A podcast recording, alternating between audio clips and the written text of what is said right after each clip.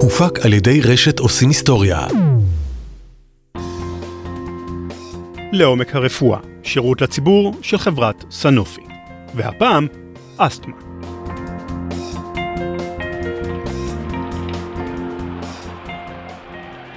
קרב 7 היא כנראה התחרות האולימפית הסיזיפית ביותר שספורטאית יכולה להתחרות בה.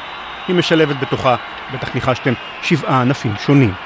ריצת 100 מטר משוכות, קפיצה לגובה, הדיפת כדור ברזל, ריצת 200 מטר, קפיצה לרוחק, הטלת כידון וריצת 800 מטר.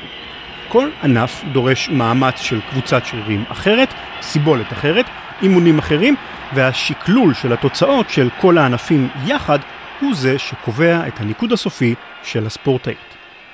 ג'קי ג'וינר קרסי, נערה צעירה מאילנוי, ארצות הברית, החלה את צעדיה הראשונים בקרב 7 בשנות ה-70. היא לא ידעה אז שריאותיה יקשו עליה להתמיד בספורט שאותו אהבה. אבל רגע לפני שנמשיך בסיפורה של ג'קי, בואו נתמקד רגע במערכת הנשימה שלנו, אותה מערכת שג'קי עמדה להכיר טוב כל כך בהמשך הקריירה. הליך הנשימה התקין שלנו הוא אה, הכנסת אוויר מהחלל החיצון, או מה שנמצא מסביבנו, מהאוויר, לתוך הנחיריים שלנו ודרך הפה שלנו, לתוך הריאות. האוויר הזה עובר דרך קנה הנשימה הראשי, שהוא מתפצל בעצם ב, בשתי הריאות לקנה ימני, קנה שמאלי. אלו בסופו של דבר אה, מתחברים, אה, מחוברים לרקמה של נודיות הריאה. ונודיות הריאה האלה אה, נמצאות במגע עם, אה, עם כלי דם קטנים מאוד, וככה בעצם מתבצע תהליך של אוורור. הכוונה זה, תהליך הנשימה מספק חמצן וחומרים אחרים לדם, דרך נודיות הריאה, ואנחנו פולטים אחר כך, בסוף התהליך הזה, באוויר שהוא אה, מלא ב-CO2, פחות חמצן, ו- וככה אנחנו בעצם מעשירים את הדם שלנו במה שהוא צריך. מעולה. אה, זו, דרך אגב. דוקטור עמית מעוז סגל, ואני רופאה בכירה בבית חולים אה, תל השומר, שיבא, ביחידה לאלרגיה, אימונולוגיה קלינית ואנגיודמה. רגע, מה אלו כל המילים האלה? זה כל מה שקשור למערכת החיסון. אנחנו מתעסקים עם מחלות אוטואימוניות, עם חסר חיסוני, עם אלרגיות, אסתמה, מחלות ריאה אזונופיליות וכל השאר. בקיצור, יש על מי לסמוך. אז איפה היינו?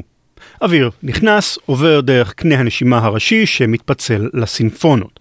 הסימפונות מביאות את החמצן לנודיות הריאה, שמעבירות את החמצן לדם, שמעביר אותו לתאים. בתמורה, התאים נותנים לדם את הזבל שלהם, פחמן דו-חמצני.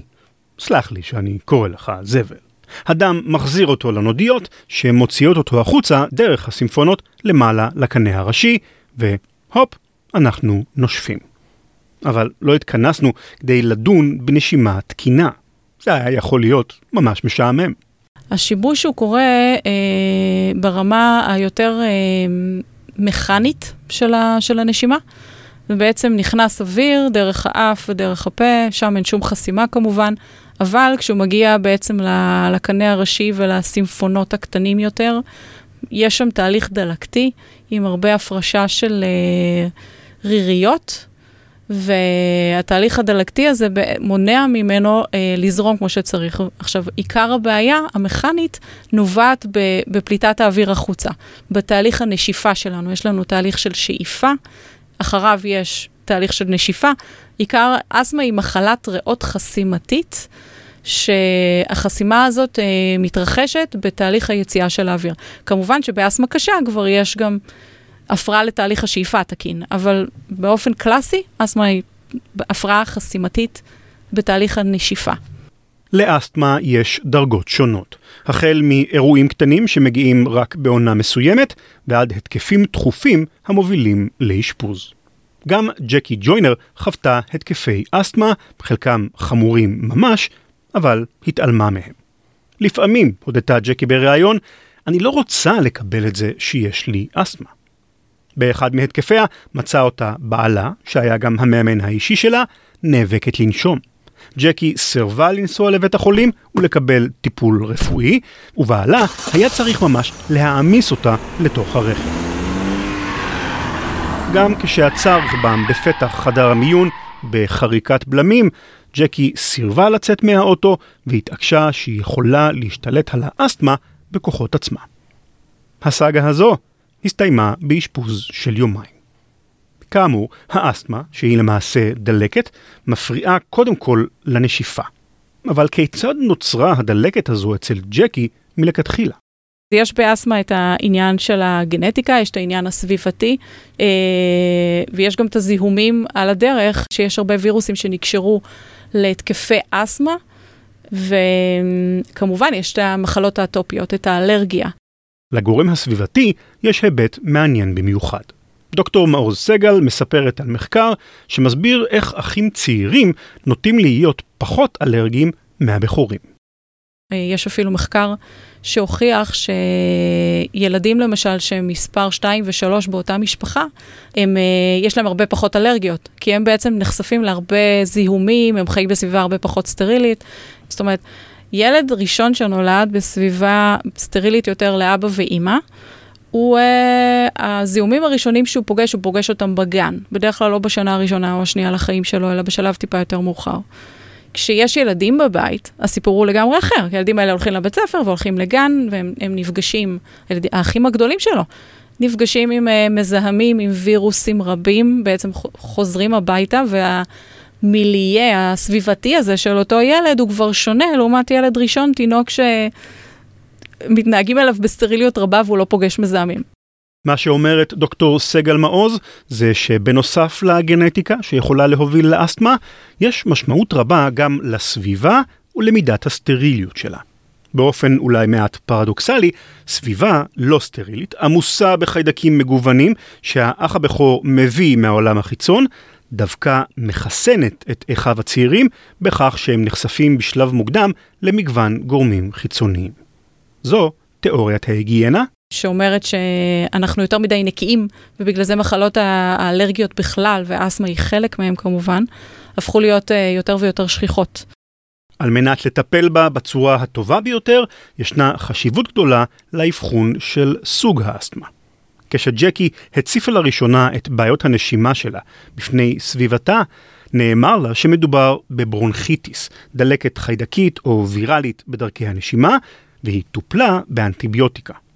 בהזדמנות אחרת, הרופאים חשבו שמדובר במחלת הנשיקה שנגרמת מווירוס.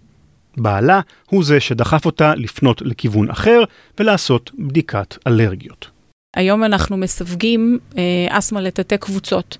עיקר, עיקר החולים הם לוקים באסתמה אלרגית, זה הרוב המכריע של החולים, ויש את אותה קבוצת חולים שהיא אה, אסתמה שאנחנו קוראים לה טייפ 1, אה, בעצם type 1 inflammation, שזאת אסתמה שתתבטא בעיקר בזיהומים ריאתיים אה, נשנים, ויראליים או חיידקיים. בקבוצה הזאת החולים הם פחות אלרגיים, יש להם פחות נזלת אלרגית, ויתבטאו בעיקר בהתלקחויות בעת זיהומים. type 1 inflammation, דלקת מסוג 1. אה, אז רגע, יש דלקת סוג 2. זה לא שדלקת היא דלקת היא דלקת. מסתבר שלא, וההבחנה הזו חשובה כדי לתפור למטופל את הטיפול הנכון ביותר עבורו. כמו שדוקטור מעוז סגל אמרה, דלקת מסוג אחד נפוצה במקרים של זיהומים, בין אם זה וירוס או חיידק. אבל אצל מרבית חולי האסתמה זו לא הדלקת שיש להם, אלא דלקת מסוג 2, type 2 inflammation. ב type 2 אנחנו נתקלים בעצם במחלות שהן אה, אסתמה, אסתמה של העור, בכל המחלות האטופיות, זה type 2 inflammation. באנשים עם אה, סינוסיטיס כרונית ופוליפים בסינוסים ובאף, שנזקקים לניתוחים חוזרים, באנשים עם נזלת אלרגית, ב food allergy, גם, באלרגיה למזון זה גם type 2 inflammation. כל המחלות האלה, אנחנו בעצם עובדים, מנסים לטרגט את אותם תאים פחות או יותר. האבחון של סוג הדלקת חשוב בשביל להתאים את הטיפול. כאמור, רוב האסתמות נכנסות תחת דלקת מסוג 2. יחד עם זאת, ישנם סוגים שונים של אסתמה שמקורם אחר, לא קשור לאלרגיה בכלל, וגם הדלקת שנוצרת היא אחרת, דלקת מסוג אחד. למשל, אם אני אתקל אה, בחולה אסתמה, ואני לא מוצאת אלרגיה, ועיקר האסתמה שלו מתבטאת בעצם בזיהומים חיידקיים חוזרים, הטיפול בו יהיה בהתאם. הוא יהיה יותר בתרופות אנטיביוטיות ובמניעת הזיהומים האלה, ובחולה כזה אני גם אני אחפש אה, עדות לחסר חיסוני. הוא חולה פשוט מסוג אחר. כאמור, מרבית חולי האסתמה הם לא כאלה. אצל רוב האסתמטים, הדלקת היא מסוג 2 שמקורה בדרך כלל אלרגי. אצל המטופלים האלה, מערכת החיסון מזהה גורם חיצוני, קרדית האבק, פריחת עצי זית או כל מעורר אלרגיה אחר, ובמקום לחיות איתו בשלום, היא מובילה לתגובת יתר. כששואלים את ג'קי אילו אלרגיות חשפה בדיקת האלרגיות שלה, היא צוחקת. הבדיקה שלה גילתה המון אלרגיות. אבק, בוטנים, שקדים, אפרסקים, שזיפים, פירות ים, אפילו דשא. וזו בעיה קשה, כי הרי הדשא הקיף אותה בכל רגע באיצטדיון האתלטיקה. האלרגן חודר עם האוויר דרך האף או דרך הנשימה שלנו לריריות שלנו, ויש שם אה, נוגדנים מסוג IgE כנגדו. אז מה שקורה, שברגע שהנוגדנים האלה שמכוותים לתפוס אותו, לצורך העניין, הם תופסים אותו. עכשיו, האלרגנים האלה נקשרו לנוגדנים מסוג IgE, והם מטיילים ונקשרים בעצם לתא המאסט, וברגע שמתבצעת הקשירה הזאת, תא המאסט אה, בעצם משתפעל. מה זה אומר משתפעל? זה אומר שהוא קיבל סיגנל שאו, הנה יש כאן גורם זר שאני צריך להילחם כנגדו. יש לי חיילים בחוץ, החיילים האלה תפסו איזשהו אויב, ועכשיו אנחנו uh, צריכים uh, uh, להגביר את המערכות שלנו ולהילחם באותו אויב, כי ברור לנו שסתם תפיסה של האלרגן היא לא מספיקה. אם ניצמד לאנלוגיית הצבא, אז האלרגן הוא על תקן המרגל שמסתנן לגוף דרך מערות האף. לצבא שלנו יש פטרול, נוגדני ה-IgE, שמזהים את האלרגן הזה. ברגע שמתבצע הזיהוי, הפטרול, בדמות ה-IgE, נקשר לקולטן שלו, הרצפטור, שיושב על תא המאסט. כשה-IgE נצמד לרצפטור שלו, שיושב על תא המאסט, התא משתפעל.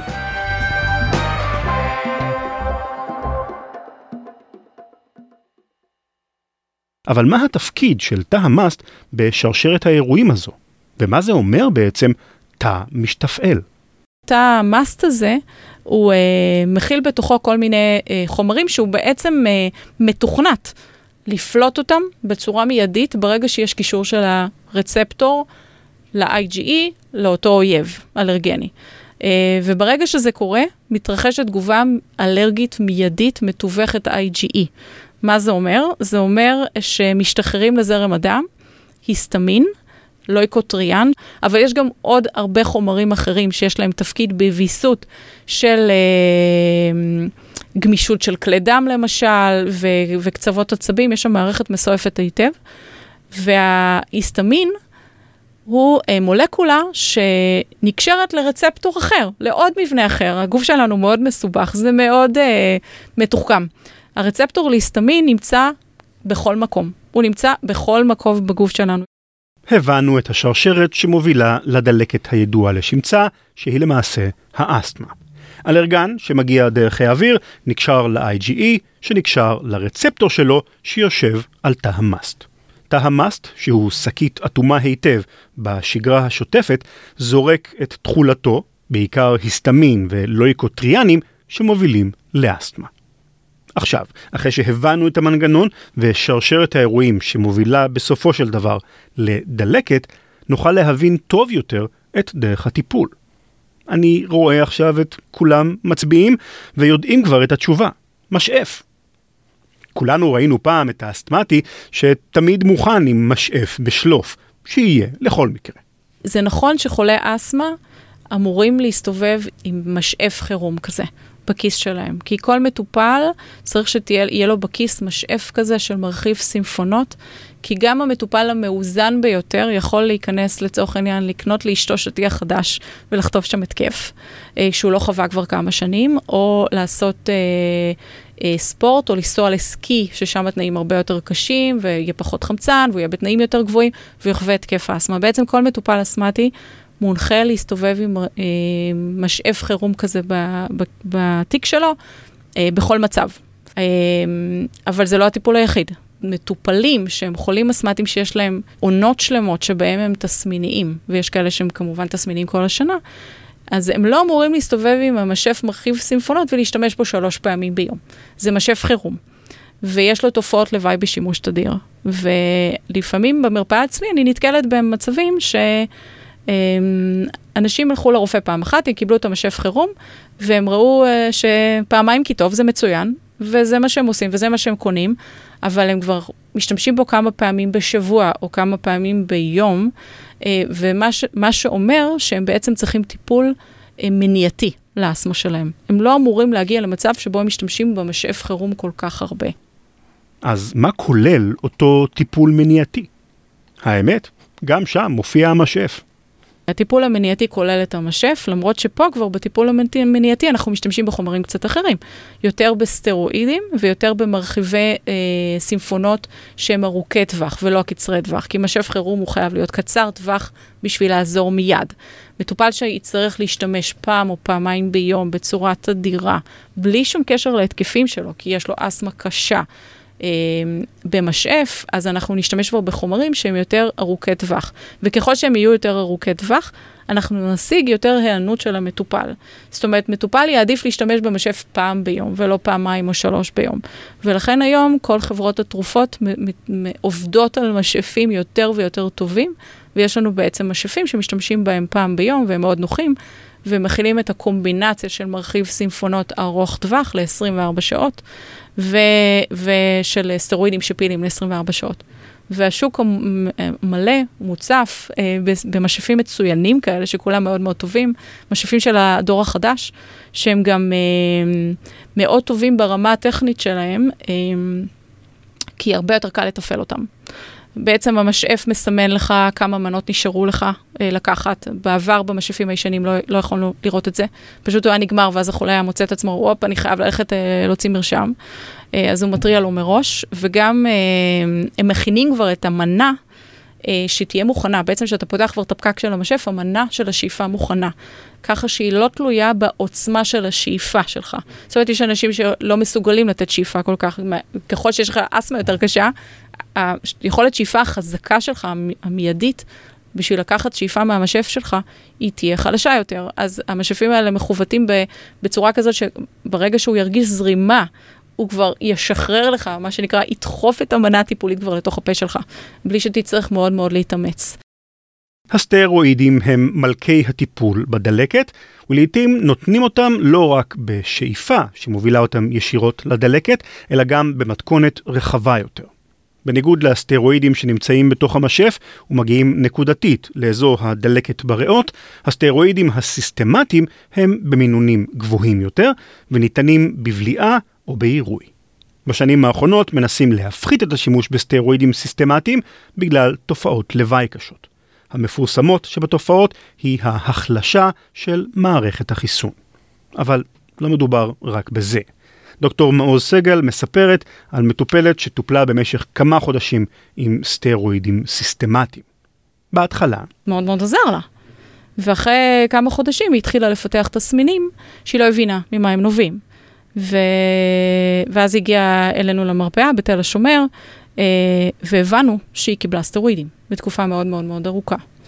אה, עכשיו, תופעות הלוואי של סטרואידים הן אה, רבות ומרובות. אמ, קלות וקשות. יש uh, ירידה, אה, פגיעה בעצם בצפיפות העצם בצורה מאוד ניכרת, עד לידי אוסטאופורוזיס ו- ושברים פתולוגיים בעצם. זה אנשים עם עצמות דקיקות לצורך העניין, המסת עצם שלהם היא מאוד נמוכה, ואז כל אה, אה, טראומה קטנה, כל מכה קטנה יכולה לגרום לשבר, שהוא שבר קשה, פתולוגי, וכל מה שכרוך בכך. אה, סטרואידים יכולים לעשות אה, שיעור יתר בפנים, הם יכולים לעשות היפר-פיגמנטציה של העור, שתופעה מאוד אה, לא נעימה אצל נשים. יכולים לגרום לקטרקט, יכולים לגרום לגלאוקומה, שזה... היינו יכולים להמשיך, אבל אני חושב שחסרונות הסטרואידים הסיסטמטיים מובנים. הם מעולים נגד דלקות, אבל בגלל ההדף הרחב שלהם, אנחנו רוצים גם אופציות טיפוליות אחרות. יש לנו כדורים נגד אלרגיה, שהם אנטי-היסטמינים, שהם אה, לחולי האסתמה האלרגית כמובן, ולכל האנשים שיש להם גם אה, נזלת אלרגית וכל היום מתעטשים ומנוזלים, אז המטופלים האלה בהתקפות גם יגיבו טוב לאנטי-היסטמינים. כמובן לא במצבים המאוד קשים, אבל זה גם טיפול שאנחנו לפעמים נותנים אותו בצורה תדירה וקבועה לחולים עם אסתמה אלרגית אה, ברמה זו או אחרת. אותם אנטי-היסטמינים לא תוקפים את ההיסטמין עצמו, אלא מתלבשים על הרצפטורים שאליהם נקשר ההיסטמין. ברגע שהאנטי-היסטמין נקשר לרצפטורים של ההיסטמין, ההיסטמין עצמו לא יכול להיקשר אליהם, וכך נמנעת התגובה החריפה. טיפול נוסף מטפל בלואקוטריאנים, שמופרשים גם הם מטעם מאסט. לואקוטריאן אנטגוניסט עובד בצורה דומה. הטיפול בלואקוטריאנים הוא, אה, הוא לוקח קצת יותר זמן. וזו גם עוד טעות שרווחת מאוד בקהילה, שאנטי-היסטמינים עובדים מיד. אז תרופה נגד אלרגיה, אתה לוקח אותה, היא עובדת תוך רבע שעה, 20 דקות, אתה כבר מרגיש את ההקלה. אבל אה, לויקוטריאנים, אנטי-לויקוטריאנים, לפעמים אה, אנחנו צריכים כמה שבועות עד שהם יביאו את המטופל לאיזון. אז כשנותנים טיפול כזה למטופל, אז בדרך כלל אתה מתכוון שהוא ייקח אותו שלושה ארבעה חודשים, לפני שנכריז על זה שזה לא עוזר או שזה נכשל. כי זו טעות רווחת אצל המטופלים, אבל עכשיו אני כבר למדתי את זה, אז אני מסבירה להם, אה, אה לקחתי את השבוע, זה בכלל לא עזר, כאילו, אז אני, אני הפסקתי. אז לא, אנחנו בעצם מנסים לאזן אסתמה בצורה שהיא תפורה לפי מידותיו של המטופל.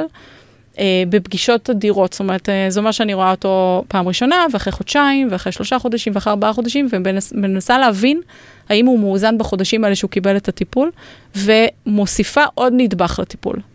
טיפול באסתמה אלרגית מערב לא פעם גם אימונותרפיה. אימונותרפיה היא שיטה שמלמדת את הגוף מחדש לא להגיב בחריפות נגד האלרגן שהוא רגיל להגיב אליו באלימות. אימונותרפיה זה תהליך שמכירים אותו כבר המון שנים, הוא קיים כבר מעל 105 אה, או 110 שנים, אם אני לא טועה, אמ, שבעצם בו אנחנו עושים חינוך מחדש של מערכת החיסון. אני בעצם לוקחת עם אותו מטופל אלרגי לקרדית אבק הבית, אה, יש לנו אה, תמציות בעצם של האלרגן, של קרדית אבק הבית, מוהלים את זה פי עשרת אלפים, יש מיולים שונים, ומתחילים להזריק את זה למטופל אה, במנות קטנות. הטיפול ניתן פעם בשבוע בזריקות, בהתאם לכמות האלרגנים שהמטופל אה, אלרגי אליהם. אפשר לחסן כנגד אלרגן אחד, אפשר לחסן כנגד חמישה או שישה אלרגנים שהוא לפי הטסטים שלנו. אה, מה שאנחנו עושים בעצם זה מעלים משבוע לשבוע את המינון של ה... אלרגן שהמטופל נחשף אליהם בזריקות, ובעצם זה משרים משהו שקוראים לו סבילות חיסונית, שנוגדן מסוג IgE כנגד אותו אלרגן, לצורך העניין נגד קרדית אבק הבית או חתול, יהפוך להיות נוגדן זיכרון. שהנוגדן הזיכרון הזה הוא, אה, הוא לא מגיב כנגד קרדית אבק הבית או החתול. וככה אני יוצרת מערכת חיסון למטופל, שלא בכל פעם שהוא ייתקל באותו אלרגן, הוא יגיב באותה עוצמה. איזה יופי.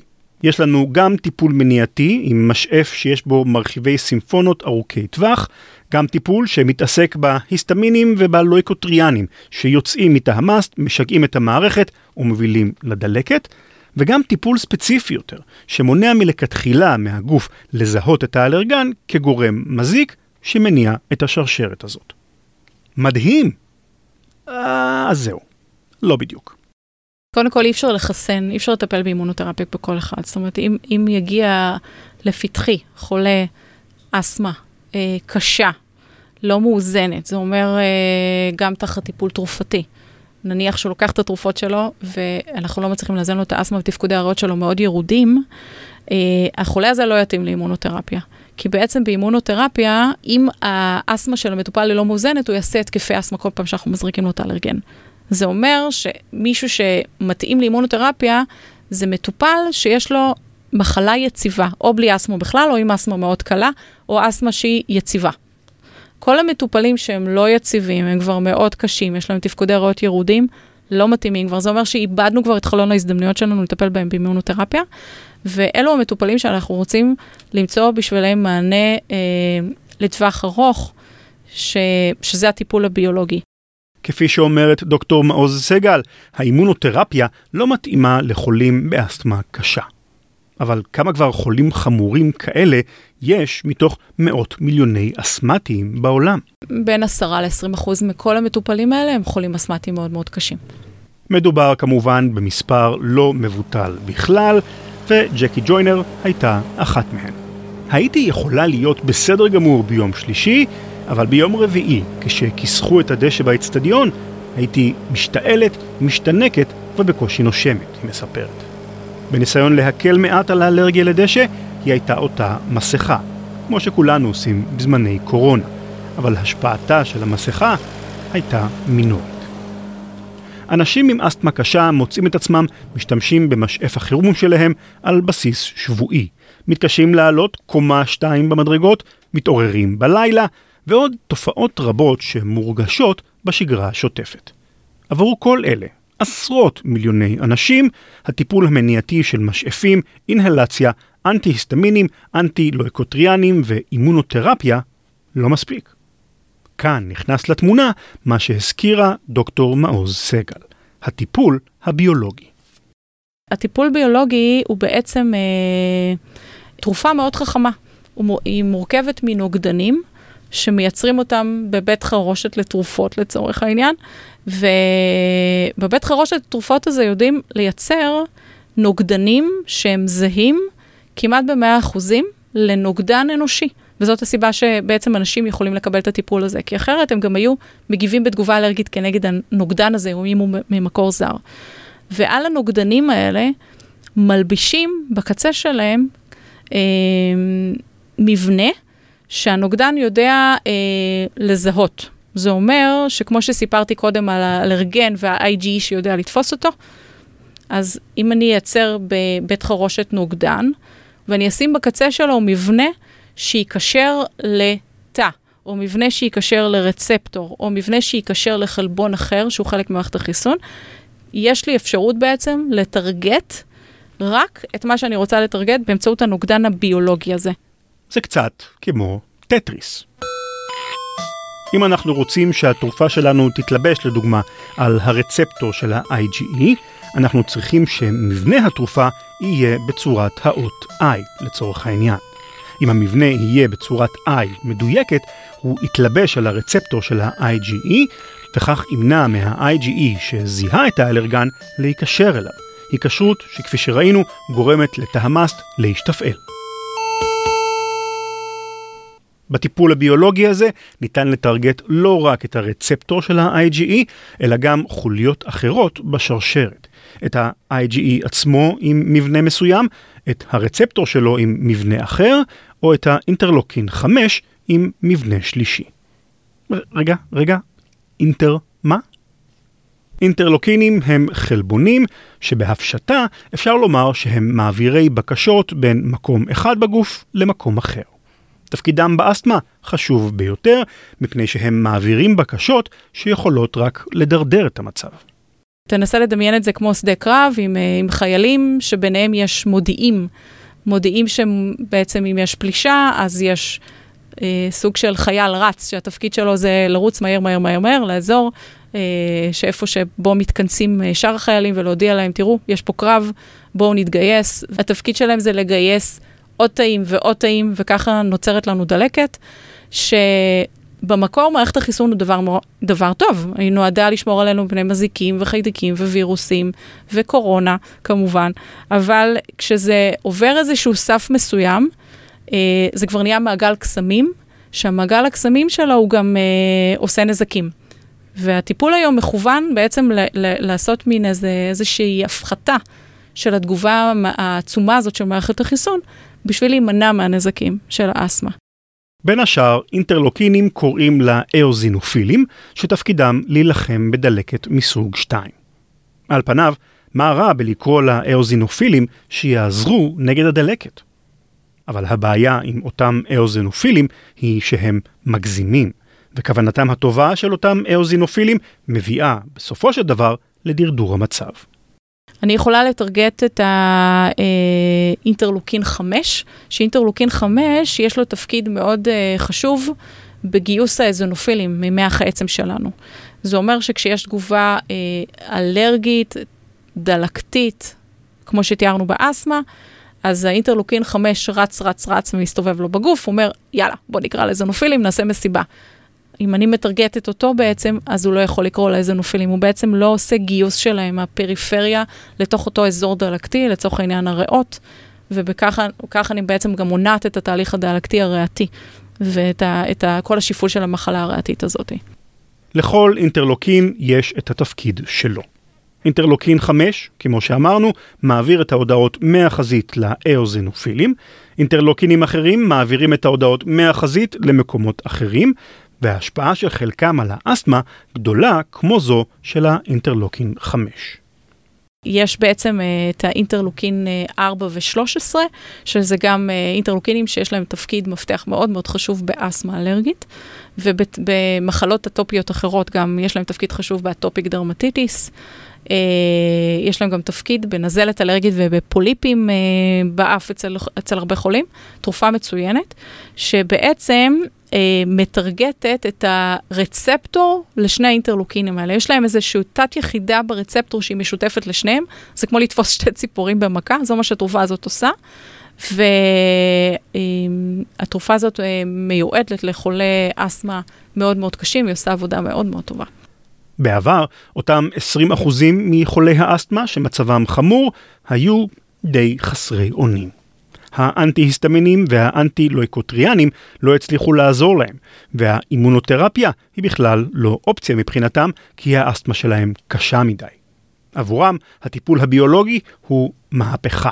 הוא יעיל, הוא מפחית את השימוש בסטרואידים ומוריד את שכיחות ההתקפים. גם דרך מתן הטיפול נוחה, ואפשר אפילו לקחת אותו עצמאית.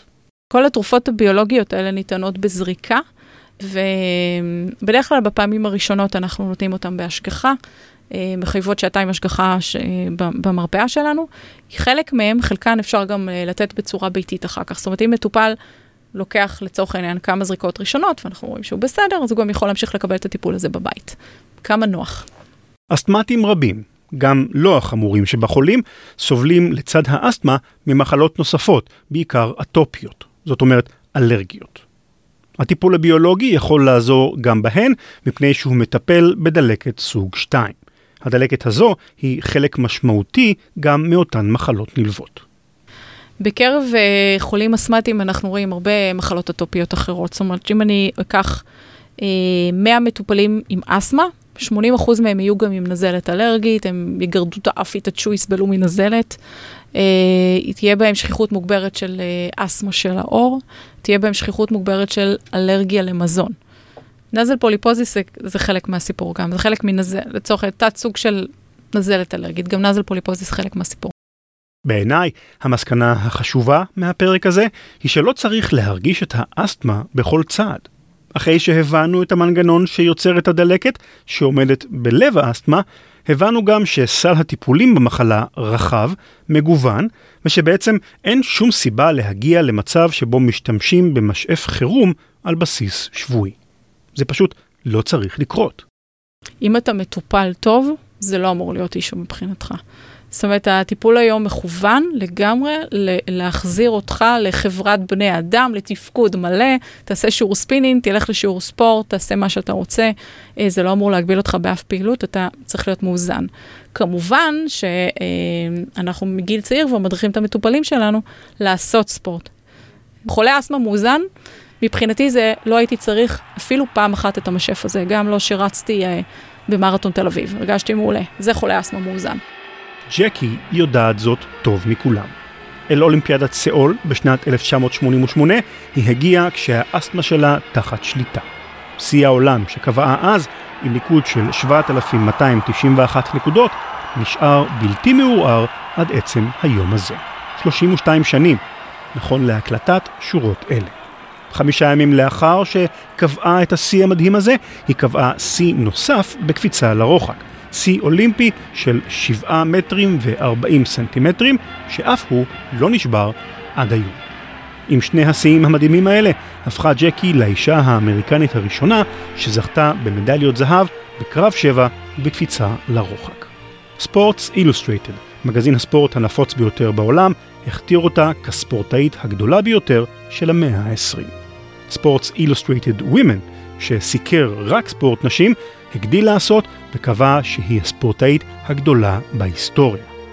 לא נותר לנו אלא להסכים עם ההכתרה ולקרוא לכולכם לטפל היטב באסתמה שלכם. מי יודע, אולי יום אחד תזכו במדליה אולימפית.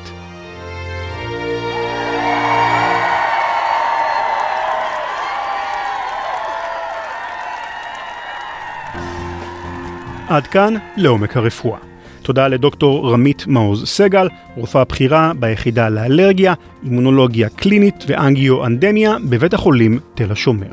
תודה לגיא בן נון שכתב, ערך והפיק את הפרק.